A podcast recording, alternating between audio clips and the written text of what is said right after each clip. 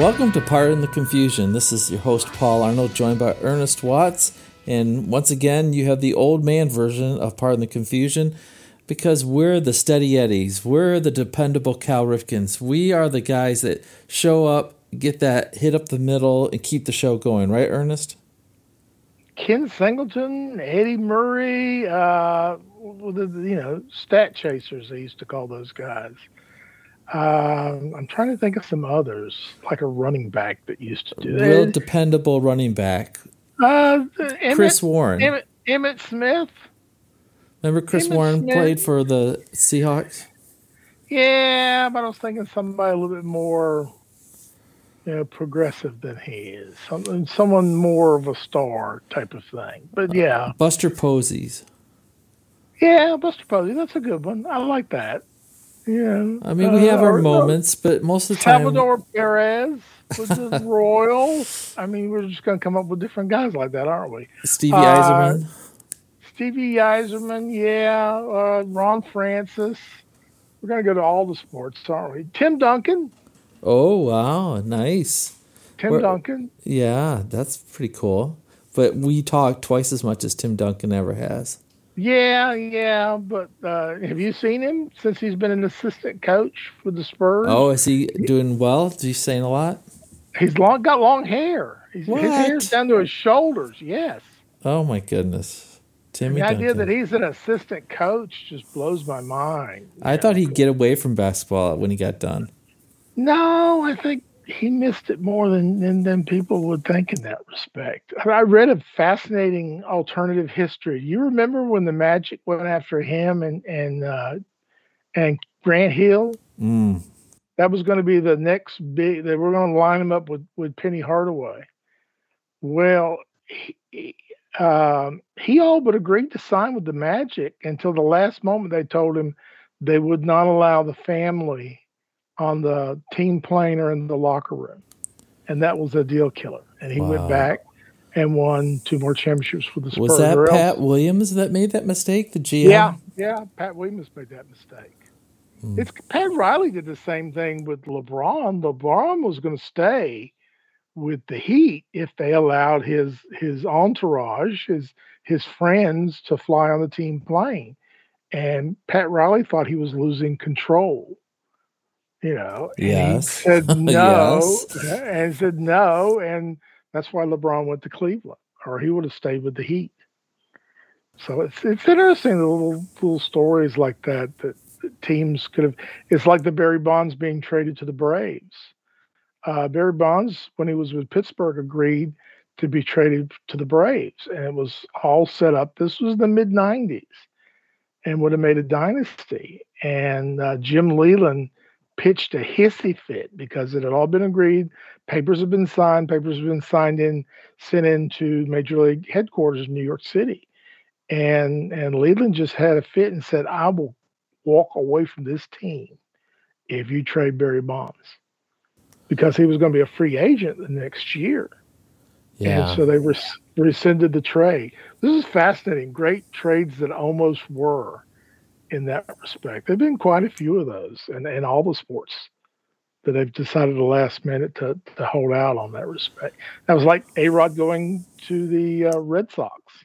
You know the story on that, don't you? I try to block out anything with A-Rod in it, but go ahead. Okay, A-Rod was with Texas. Texas, basically wasn't winning with them. So there was a 1-to-1 swap, him for Manny Ramirez. And everybody agreed on it, Texas, Manny, everything. And the Red Sox wanted him to reduce. Remember now, his contract was $250 million. And the Red Sox wanted him to reduce it. And he agreed with it. But the Players Association said, no, this is a bad precedence. If you do it, if you get one player that signed one of these mega contracts to reduce their contract, then teams are going to force other players to do that. So they would not approve the trade. And that's why and then Aaron Boone broke his foot playing basketball at home, violation of his contract, because they had him at third base. And then the Yankees swooped in and picked him up and then cut Aaron Boone from the team And, you know, later on he became manager. He's had problems with another respect there. But that's how that big trade never happened in that respect. When you jump the NBA, remember how Chris Paul was supposed to go to the Lakers and Stern blocked that mess? Oh, yeah. It's because at that time the NBA owned the Oklahoma City / New Orleans Hornets because of Katrina. And George Shinn, who was the owner, sold the team back to the NBA. And Stern's reasoning or logic of that was, if you take Paul away, you reduce the potential value of the team. That means the NBA would be getting less money when they sold the franchise. And Jimmy Johnson was telling, when he was with the Dolphins, he offered the Indianapolis Colts all of his draft picks, you know, kind of like Ditka did with the Saints to get Ricky Williams. He offered all his draft picks to Indianapolis for the number one pick to pick Peyton Manning. And everybody agreed on it. And then Irsay at the last minute stepped in and said, no, if we do this, we're committing, you know, our fans will revolt on it, even though it's a great trade because they were getting 8 picks for one player. So you would have had Manning playing for the Miami Dolphins. They may have succeeded. Jimmy Johnson may still be located at Miami coaching. And then you would have had Saban never leaving LSU to go to the Dolphins. This is the What If Marvel Universe Sports Edition? Yes, this is the, pardon the confusion, What If version. But these things really could have happened. I mean, it's kind of like... the Red Sox gave a tryout to Roberto Clemente and Willie Mays. And the owner at that time, Mr. Yawkey, was an avowed racist. And the team was ready to sign Clemente and Mays, 2 different tryouts. And both times Yawkey said, no, we're an all-white team, and we're not going to sign anybody who's not white. Or, you know, could have changed the history of the Red Sox in that respect. That always blows my mind because... They had Hispanic players. It's all perception, right? You know, how much color is too much color, and it's like, are you crazy? Those players would have changed the history if they had been on the same team. And the all time is the no Nanette for Babe Ruth. The owner of the Red Sox was a Broadway impresario, and he had a play called No Nanette, and it bombed the first night, and he took big losses. This was before Yawkey bought the team. And the only way he could recruit, at that time, Babe Ruth was the Ohtani of his time. He actually had... Wait a second. Did you say Babe Ruth was the Ohtani of his time? Oh, yeah. Well, Ohtani's done it for a longer time than Babe Ruth did. But Babe Ruth had set a record for the most consecutive shutout innings in the World Series for the Red Sox. And he was young. He was, you know, 21, 22 years old. And he had led the league in home runs as a pitcher with like 18 home runs, which was a lot. This was the dead ball. I think he led the team in scores off the field too, right? Oh, yes. Oh, yeah. And drinking and everything else. So to make up the losses of the play and the beginning of the curse of the Red Sox, the owner sold him for cash to the Yankees. See, folks, you too can know all this trivia if you have lots of sports reading materials in your bathroom. That's the secret. I got one more. Just one more for no extra cost. Yes, that's another one. The Pittsburgh Steelers in 1956 had never had a winning team, never had a winning season. During World War II, they had to merge with the Cardinals from Chicago. They called the team the Carpets. No lie. And the other year, because so many draft-age men were fighting World War II, the next year they had to merge with the Eagles and became the Steagles. They would split the home games between both sides. In 1956, they gave a tryout to a guy playing for a semi-pro team called the Bloomingfield Rams, which played in a field with no grass whatsoever. He was a graduate of Louisville University. He was never drafted in the NFL. The Steelers gave him a tryout. They had 3 starting quarterbacks. One of them was Ted Marshabola, who would later be a Colts coach, and George Ratterman. And the owner Mr. Rooney, Art Rooney, wanted to sign him. He was a local kid, thought it'd be good. But the coach said, this kid will never be nothing. So the next week, he signed a make good contract with the Baltimore Colts. And that, of course, was Johnny Unitas. If you don't know who Johnny Unitas is, you've turned into the wrong podcast. Well, that's true. But Johnny Unitas made local news or national news because Lamar Jackson is getting his number retired at University of Louisville alongside with Unitas. So, would Unitas make it in today's NFL? Oh yeah, Unitas would make it. He was smart. He didn't run that much, but he was smart and he had a strong enough arm. I mean, he had so many injuries over the years it took away the strength of his arm. But yeah, Unitas would be it. I mean, Unitas is not that much more different than Brady. He's a pocket passer, very smart, knows where to throw it, doesn't have the strongest arm in the business. I mean, Brady and Unitas are probably the closest examples of each other that I could think of. But Brady grew up idolizing Joe Montana in a way. I mean, and Brady's ball does have a really nice tight spiral to it. But it's not, he doesn't have, I'm trying to think of somebody with the strongest arm. Prescott has probably the strongest arm. But, again, what good is it going to 70 yards when your offensive line won't hold anybody long? I mean, unless at halftime when you're trying to do that. That's about the only time at the end of the game you don't get to throw and air it out that deep. Do you think Aaron Rodgers in his prime or Patrick Mahomes in his prime can throw it farther? Oh, yeah. Like, you remember they used to do that, the quarterback skill contest. They do it in the summer and everything. Elway in his prime. There you go. Yeah. But, when Elway learned touch, that's when he won 2 Super Bowls, not just throwing it as hard as he could in that respect. The guy who I always had the hardest, supposedly could throw it 80 yards, was Bobby Douglas of the Bears. Wow, that's a reach, Bobby Douglas. But his percentage was like 30% completion rate. That's another change.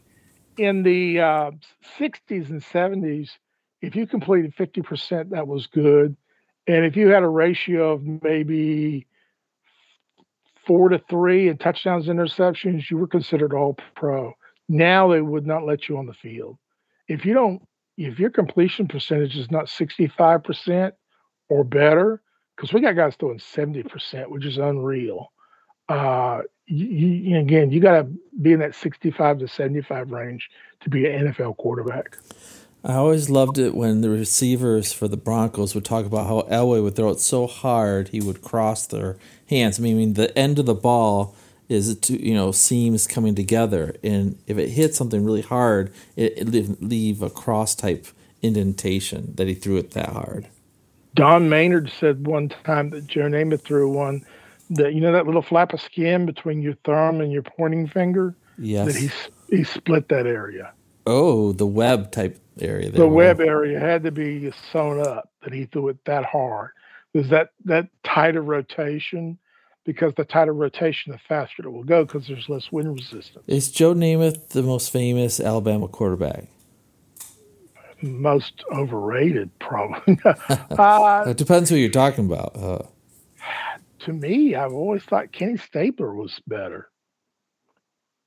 I don't know. Stabler being left-handed always looked weird coming out of his hand. It's hard to compare. They both had a national championship. They both had a Super Bowl championship. Namath threw more interceptions than touchdowns. Stabler did not. But so Stabler could sing. He looked like a Kenny Rogers lookalike, didn't he?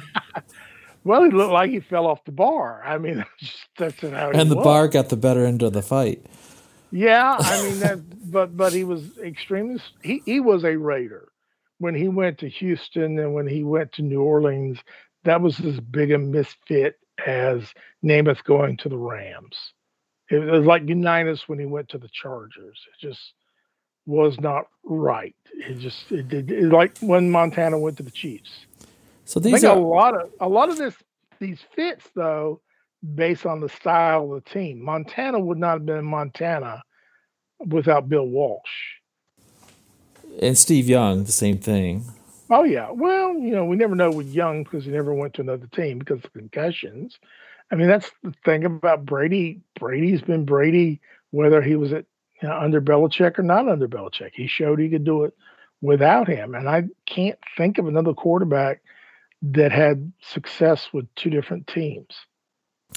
Montana did pretty good with the Chiefs, but he didn't win another Super Bowl. But he got to the AFC Championship game. And got blown out, too. I mean, they were a good team, but they weren't a Super Bowl. I mean, he didn't put up great statistics. I mean, and they tried to, you know, Schottenheimer tried to put a lot of the West Coast offense, which is a term Bill Walsh hated, by the way. And he just didn't have the type of receivers, which a lot of people don't realize the West Coast offense really gets success from the running game. Roger Craig, baby. Can you name the other running back in that backfield? Who's the white guy? Oh, man. Rathman. Yes. The fullback. Well, you had the guy from Notre Dame who played for the Eagles. Oh, Lord, I can't remember his name. Ricky Walters. Ricky Walters got 1,000 yards for the 49ers. I mean, they had receivers. I mean, it's the running attack really made it successful. See, so this is our wheelhouse. See, we can really, if we talk about any type of NFL football when between we're 10 and 40, we can just go to town. But now you talk about, you know, people in their 30s and 40s now, where are they going to look back and say, oh, that was so great? And I think it's going to be Mahomes and Brady for a lot of people right now, and a little bit of Rodgers. Yeah, I think those three, I can't think of anybody else who had the duration that they've had. Did you enjoy Rodgers' little comments after scoring touchdowns against the Bears? So I thought that was perfect Rodgers, why he loves football. He can come across as an intellectual, and he's dating, you know, engaged to a Hollywood star, but Rodgers is sort of a punk, and he loves punking people, and he loves the competition, and I don't think he wants to retire at all. I think he just wants to get away from Green Bay. He saw Brady do it. He says, well, maybe I can leverage my way out of here, and he's going to do it, and I'm just really curious what team is going to roll the dice with him. Because of Brady, I think Rodgers is going to cash in big time next year. Well, it'll be an AFC team. They're not going to let him, you know, come up and torture him in that respect. They have to trade him. He's not a straight-out free agent? Not for another year. But, you know, they can work it out where they could release him. And then they get cap relief at that time. So what AFC team is a good quarterback away from winning it all? Because basically Tampa Bay was a great quarterback and a few other players away because they had a good defense. Who in the AFC has a good defense but is just a little bit short? Good defense. You know, Pittsburgh kind of fits the bill. That would be really cool if he went to Pittsburgh in a way. Big Ben, he threw it long a few times the other night, but he still looks rusty to me. Stick a fork, he's done. He's pretty much done. I mean, they almost lost to, good gracious, the backup quarterback for Seattle. How about the Raiders for Rodgers? Wouldn't that they don't have a... Yeah, but they don't have a good defense. Their talent level is really, really low. Well, I'll tell you one team he's not going to, and that's the Bears. No, well, they're not going to let him go to an NFC team. So, I mean, he's not going to go to the Bills. He's not going to – Patriots? No, they're not. They've invested in Mac Jones.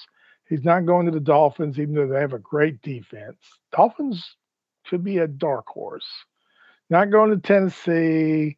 He's not going, well, Tennessee would not be that bad a choice. He's not going to the Texans. He's not going to Cincinnati. And there's a lot of teams you eliminate. He's not going to the Chargers. Denver's still got a great defense. Denver could be, they've done it again. They've done it before with Peyton. Why not with Rodgers? Denver, that's where his wife-to-be is from. Ooh. Denver, Pittsburgh, Miami's a dark horse. There's your three. That's one of those three. Well, you know, sometimes I look at, you know, these shows like The Bachelorette or The Bachelor and think, oh, what drama? But then I realize every day I'm checking ESPN and other sports news, and half of that is drama, right? Half of it's... Oh, they have to. You got to... The thing with ESPN is similar to what you see with Fox News and CNN. There's not enough information for 24/7. So they create controversy, news, information, whatever you want to come. I don't care what side of the political spectrum you do. You look at that at both those leading news organizations. There's not enough news to keep people's attention. I mean, there's enough news. We just don't care about Menard or what's going on in Wales or what's going on in various areas. We want local news. It's the old George Carlin thing. You know, our interest in a disaster is only when it's near us. If a volcano blows up in Vietnam, we don't care. But if a volcano blows up in America, I'm watching the news. That's why we watch those car chases on the news, and we don't know anything about the 6 different police actions that our military is involved in right now. But I digress. ESPN is guilty of the same thing. You know, the big thing today on ESPN is that Miami's going to trade for Watson today, which why? Why do that? He's still got legal problems. But they create that type of issue. I don't even watch SportsCenter anymore. I really don't, because I get all the sports information on my phone. I don't have to sit and wait 30 minutes to hear something or hear someone's opinion, who's usually opinion that is molded because of the programming of ESPN. I found it interesting that the commissioner of the NHL stated, well, now that ESPN has the NHL broadcast rights, maybe they'll do some NHL news on SportsCenter, which is correct. Yes. If you take a step back and you look at self-serving, baby. Yeah, they lean towards what's going to get you to watch the rest of their programming. It's almost like SportsCenter has become Entertainment Tonight. Entertainment Tonight used to tell about the TV shows and the movies that are coming out. It's not a news source per se. And SportsCenter has become the same thing. Well, let's get to some of our own takes on stuff. And the biggest drama in college football may be in LSU, with Ed Orgeron being let out the door for $16 million to walk away. Like he said, I'll be okay. I can afford a hamburger or two. What a nice parting prize for him. And it wasn't a big surprise to anybody the way that program was faltering and internally combusting. And the question is, as usual, who are they going to get? And every booster from any big program dreams way too big. Like, oh, Dabo is going to come, or oh, this guy's going to come. All right, Ernest, here's your prediction. Be Nostradamus. Who's going to go to LSU? The Jacksonville coach, Saban. Not Saban. Saban. No. Sorry. Urban Meyer. I think Urban Meyer is the next LSU coach. You know what Orgeron did? I mean, this is a guy that, as hard as it is to build a program up, he couldn't handle success.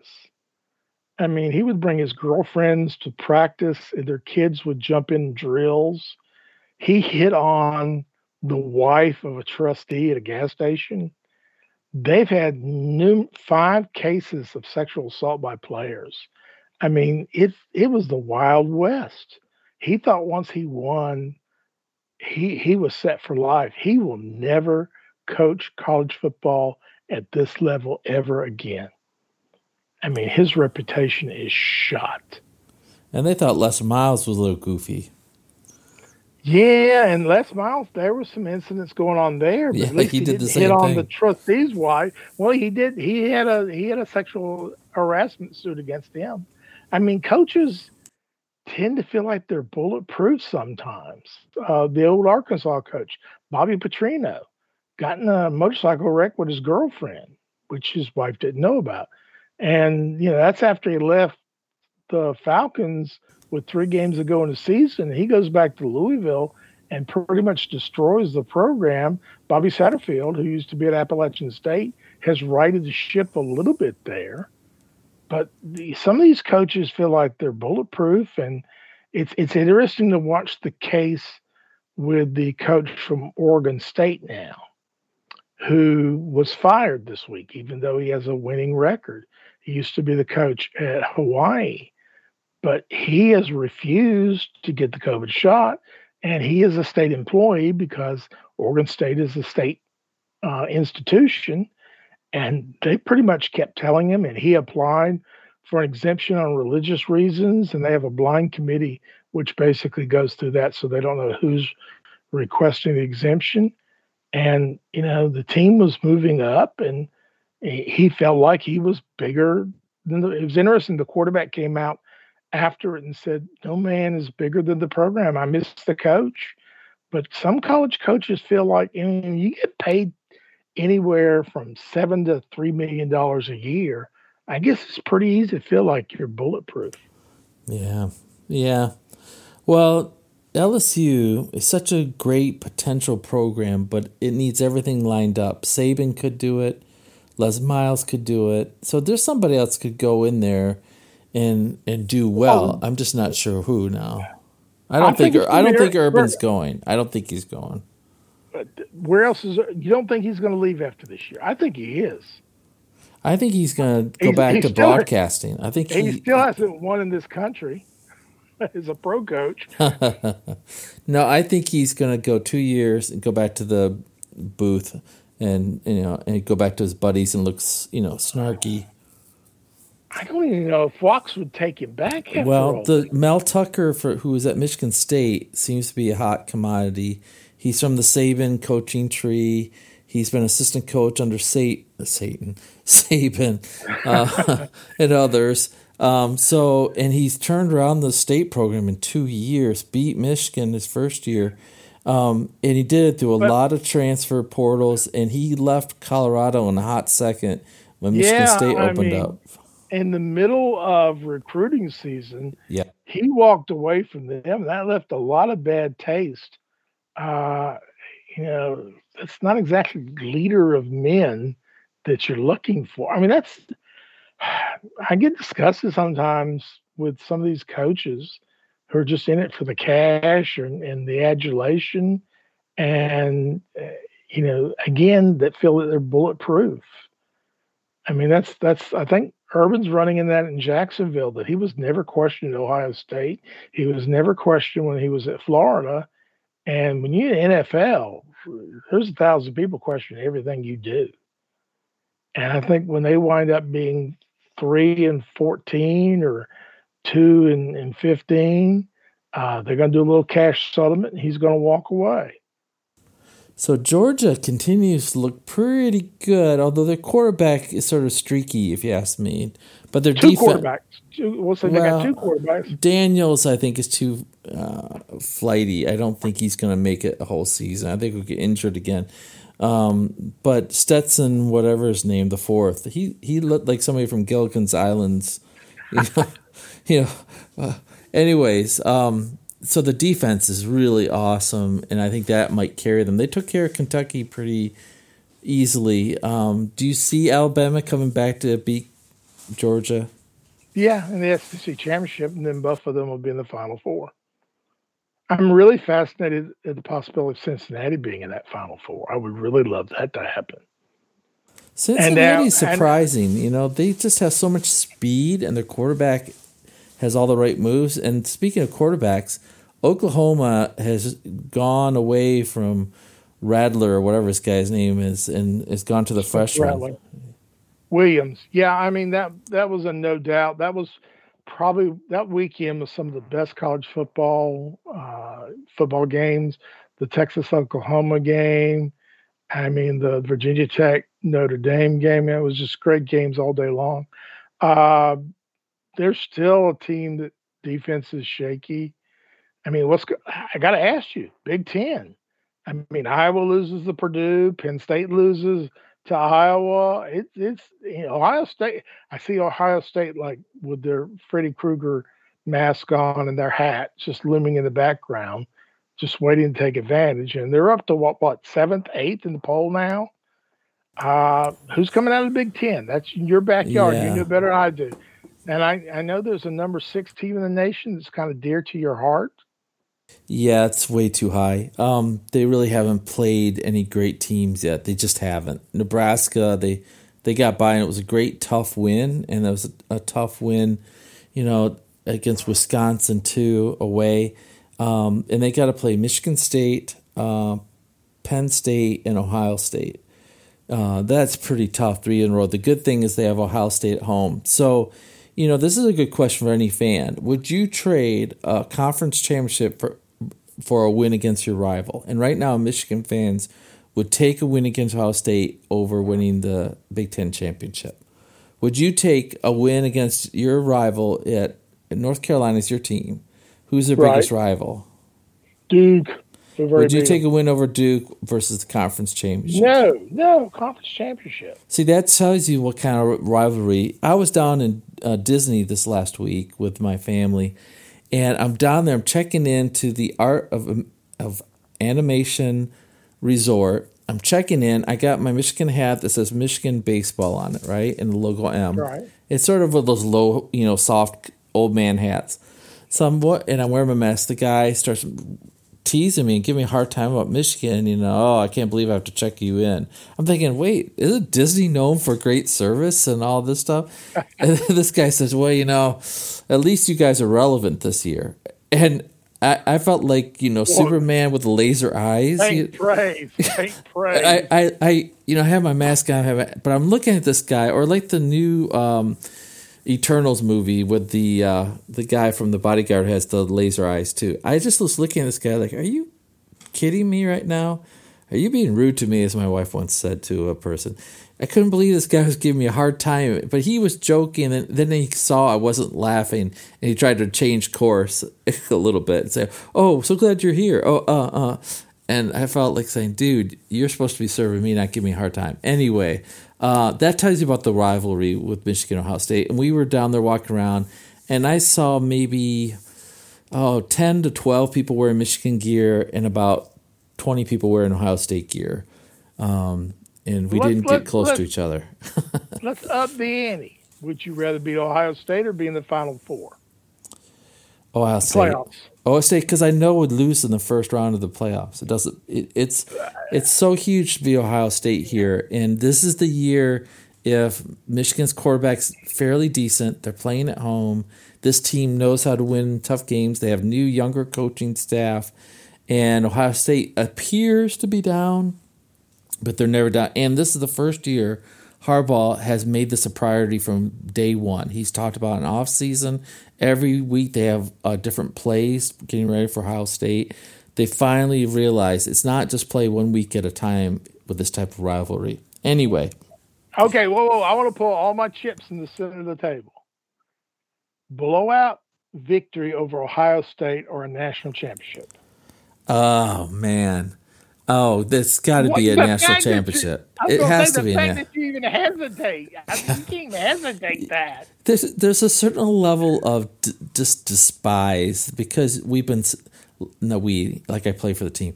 Michigan has lost Ohio State so many years. The last time Michigan beat Ohio State, I think it was 2014 – we went downtown Ann Arbor, just to walk around to be with the crowd. We were just so happy that it finally happened. Anyway, we've gone back the deep dark area of in the sports South, psyche. You know, in the South, what they say when people say "we," what's this "we"? You got a mouse in your pocket? Okay. You never heard that expression? No. Okay. I did hear the expression, and I thought other people did this a lot. My buddy down in Georgia, when I first moved down there, we were going to play golf, and he says, hey, I'll be right back. I got to go see a man about a dog. Yeah. And I said, what? He says, oh, I got to use the bathroom. Haven't you ever heard that? And I hadn't heard it ever before. And I made that comment to somebody else who was from the South, and they didn't know the comment at all. And I said, you don't know that? Yeah. There's another one. I got to go settle up with the judge. Now we say I got to take the Browns to the Super Bowl. Yeah, take the Browns all the way to the Super Bowl. Euphemistic phrases. Right now, the Browns aren't doing much anything. That's my number 2 choice for slang. Okay. Back to sports. Let's talk about a little baseball before we wrap this thing up. Yes. Right now, your beloved Braves, my third favorite team in the MLB, has surprised people, and yet today I think they were losing last time I checked. Do you think the Braves can pull off this amazing series and get to the World Series? Okay, here's the deal. When the Braves were 5 outs away from going up 3-0 and gave up a tying 3-run home run, that was the end of the season. When Luke Jackson gave up that 3-run home run, it's over. What? Dodgers will win. Dodgers will win. Okay, I'll flip it on the other side. When the Red Sox were 1 strike away from winning last night in the bottom of the 9th and proceeded to give up 6 runs, it's over. Houston's going to the World Series. You think it's that powerful, that swing of momentum? Yeah. Old Mo's just changed. Braves are getting ready to go 3-up, which means they would have gone to the World Series. Red Sox were 1 strike away from going 3 games to 1, which means for all practical reasons they would have gone to the World Series. Yeah. I mean, your choice was Red Sox and Braves in the World Series and the playoffs started. I'm sticking with Houston and the Dodgers, and the Dodgers are winning it all. My buddy Gene Gums texted me saying the Red Sox have returned to earth, and I said, just like William Shatner. Yes. Shatner saw like Darth Vader rose. If you haven't heard this quote, folks, Captain Kirk, William Shatner, who's got to be 90, 88, 90, whatever. He's 90. He went up to the, the atmosphere edges, right? I don't know if they really call it space. Came back down, and the quote is really funny. He says, there was dark, there was light, there was dark, there was light. It was like death, then there was light. Oh boy! It just he didn't sound too good at that point. I think he had a lack of oxygen or something. Yeah, I think the age was starting to show. I mean, he looks pretty good for 90 years old. He looks in his 70s. He can afford the best of toupees, I'm just glad in the interviews he didn't try to slip in an ad for Priceline. Boy, that's been a few years since he's done that now, man. Yeah. Katie Kuklow, she's kind of taken over for him in that respect. But Now he does Medicare commercials late night on TV and everything. All right, let's move on over to... Is that the first toupee to go in space? Oh, no, I doubt it. John Glenn, I think... Oh, no, he didn't wear toupee. John Glenn was a This is strange. I never thought we'd be talking about the first toupee to go in outer space. It's historical. Okay. It's historical. At least it didn't float off. It's a good tube. I always wonder, what do they use to attach those to your head? Do they actually glue them in? Oh, yeah. Yeah, they glue. They use glue like they do for it's the same type of glue they use for those modesty pouches when people do semi-nude scenes in films. It's not that sticky, but it adheres pretty good in that respect. How do you know this, Ernest? I'm old and I listen. There you go. Sure. Like all those what ifs we did at the beginning. Sure. I listen. Let's get to culture, entertainment before we get done with this. Tell me about the movies you've seen. Okay, been 3 movies since we've been on the air. Saw Black Widow, which I consider a middle of the line, mediocre Marvel film. I just thought it was a little convoluted. Worse than Captain Marvel? Oh, Captain Marvel was pretty good. Okay. I mean, he had Samuel L. Jackson. It just seemed like a movie to make. I mean, we had to make a movie. We had to give Scarlett Johansson a good farewell, even though she wound up suing us. That felt like... Whoa. She sued over what? She sued Disney because they didn't release the movie theaters, because it was released on Disney Plus, and she got a percentage of the gate. And because the gate was much smaller than they anticipated, that cost her money. Oh. They had a settlement with that. But yeah, she sued Disney because of that. And I think it was more of a farewell. It was kind of like, what was the Star Wars movie that was all about them stealing the plans for destroying the Death Star? Rogue One. Yeah, it felt like Rogue One. Do we really need it? I mean, it was nice, it was entertaining, but 5 minutes later, you forgot about it. Yeah, Black Widow was like that way too. 5 minutes after I watched it, I'm like, okay. But I didn't leave a memory in me in that respect.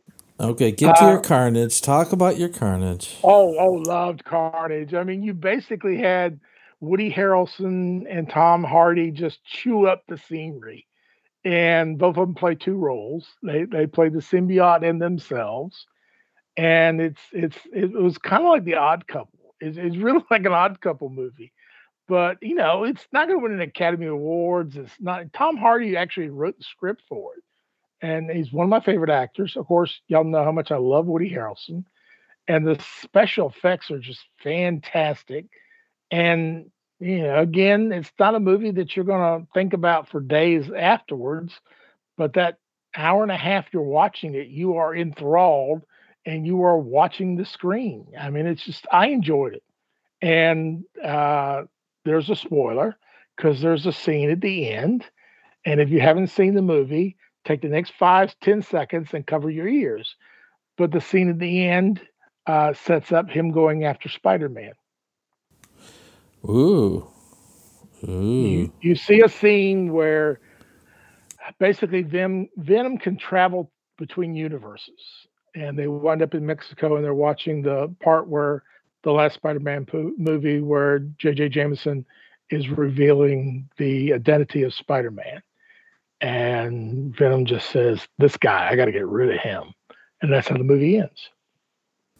So you want a mindless 90 minutes of just action, let logic and attention and go out the window and just sit and enjoy. It's like a ride at Disney, okay? It's thrilling. It doesn't last long, but you enjoy it, okay? That's what it's like.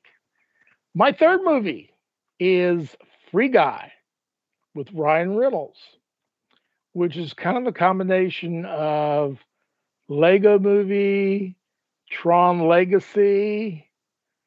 Where's the movie where the guy is being watched by everybody on TV? Oh, that's Truman Show.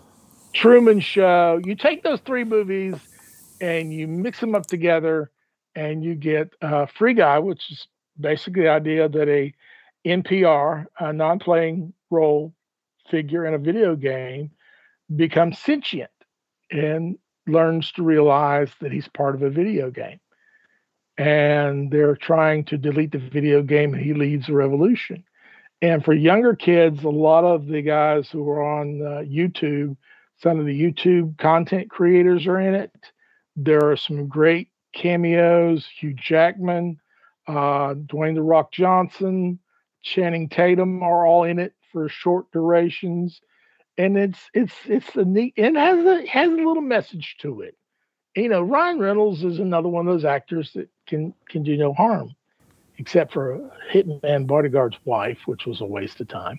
But other than that, it was very, very enjoyable. Kids like it's one of those movies like Lego Movie that operates for adults and kids at the same time. And there's nothing objectionable. There's Chris Evans is a great cameo also as Captain America in it.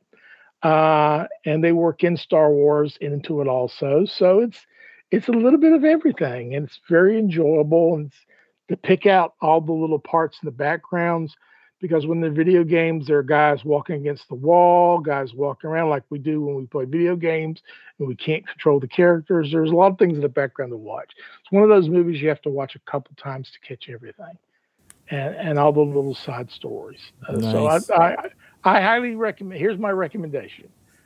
Free Guy first, Carnage, Venom, Let There Be Carnage second. And, you know, I wouldn't waste my time with Black Widow. I really wouldn't. That was... you know, there are some upcoming movies. I'm watching Dune this weekend, which is the second time they've attempted. It's actually Dune Part 1. You've got Ghostbusters. Do you ever have time to work, Ernest? I just wondered. Yes. I'm always. Do you have time for your wife? Do you have your wife? Well, this is probably she likes that I spend time taking the grandchildren. You got Ghostbusters coming out. You got. Are you ever going to grow up, Ernest? The Eternals, which I don't have a lot of interest in seeing.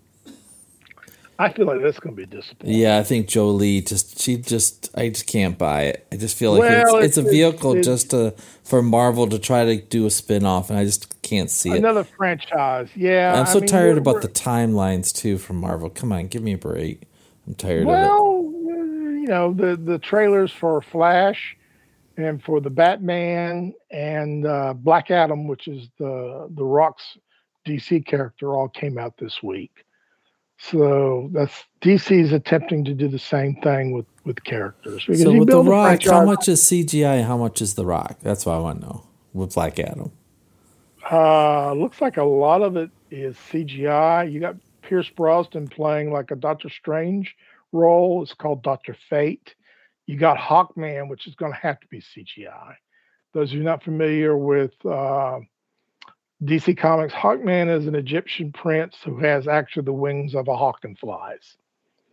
So yeah, you see those all the time. It's no problem. Oh, yes. Well, it was Archangel in Marvel. There's kind of like a mirror, like for every Marvel character, there's a mirror image in DC because Batman is essentially Iron Man, a rich mortal who has all the powers to do and create types of things. All right, so I thought you'd give me the perfect lead-in for my Star Wars to end this podcast. Let me grab the last 3 minutes and we'll wrap it, baby. All right, there you go. So I finally had an entertainment experience almost close to what Ernest has.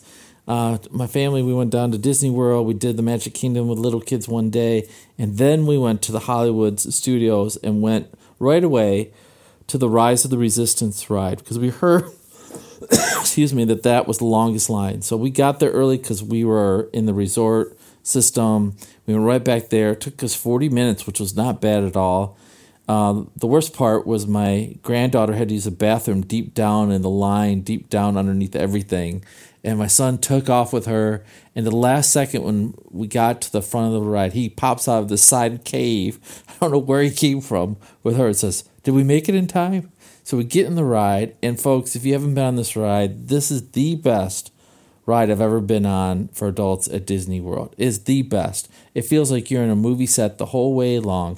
If I nitpicked, some of the robotic action of Kylo Ren was a little bit stiff, but the rest of it was so well done. My jaw dropped when we got out of the simulator of the transporter and open up the doors, and you're looking at this huge hangar that looked just like you're in the Death Star or a battleship, and then you see 150 Star Troopers looking right at you with their guns, and they're moving a little bit, but just the size of them, everything's real in that size, and then the quality of the set everywhere you went just felt like you were in the movie. Amazing. And then there were some surprises, the way that the two cars that were going together and they went different directions and dropped and twisted and turned. And man, it was fantastic. And if you're a Star Wars geek like I am ever since high school, this was fantastic. It was the best ride. And Ernest, have you been on this ride? No, have not been to Florida since the before times, before COVID. So no, I have not been. I'm looking forward to. We're planning to go next year. So it's better than Twilight Zone Tower of Terror? I have never been on that because I don't like drop rides. This drop ride was not as much, but it came at a very good time. And there was a little bit of hokiness to it, but for 90% of that ride, you just thought, wow, they did this so well. And still new, and it crashed later on in the day. And Disney's figuring out some of their systems still with that. But anyways, we got to wrap this podcast up. Ernest, your final good thoughts? A few, maybe? Too quick. If you pick up the Sports Illustrated basketball preview, you can read the story of the resilience of Karl Anthony Towns, the center from Minnesota Timberwolves, who lost 5 members of his family to COVID, including his mother, and himself contracted and lost 50 pounds in the middle of the basketball season, and his search for strength afterwards. Building up the strength that his mother gave him. It is a fascinating read. And shout out to Dick Vitale.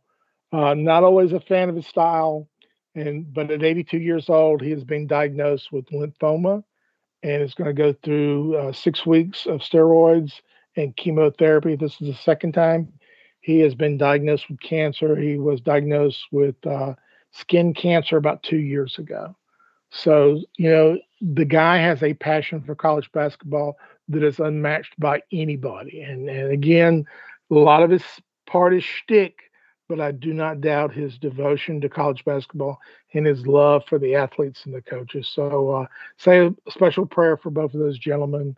Again, you get a chance, read about Carl Anthony Towns. It's a fascinating read.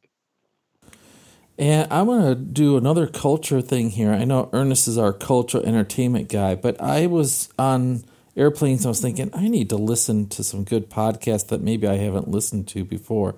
And one of the ones I listened to was Dan Patrick has a podcast called That Scene with Dan Patrick.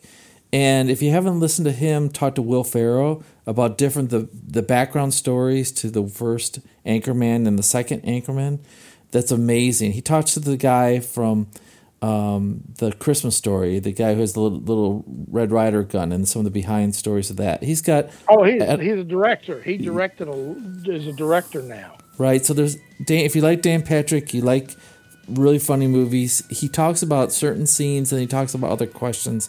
Well worth your time. All right, there you go. Another part in the confusion. We didn't know if it would happen tonight. We had a lot of technical difficulties, but we made it, Ernest. So for Ernest Watts, this is Paul Arnold. Have a good night. Kid, knock your eye out with a BB gun. Sorry.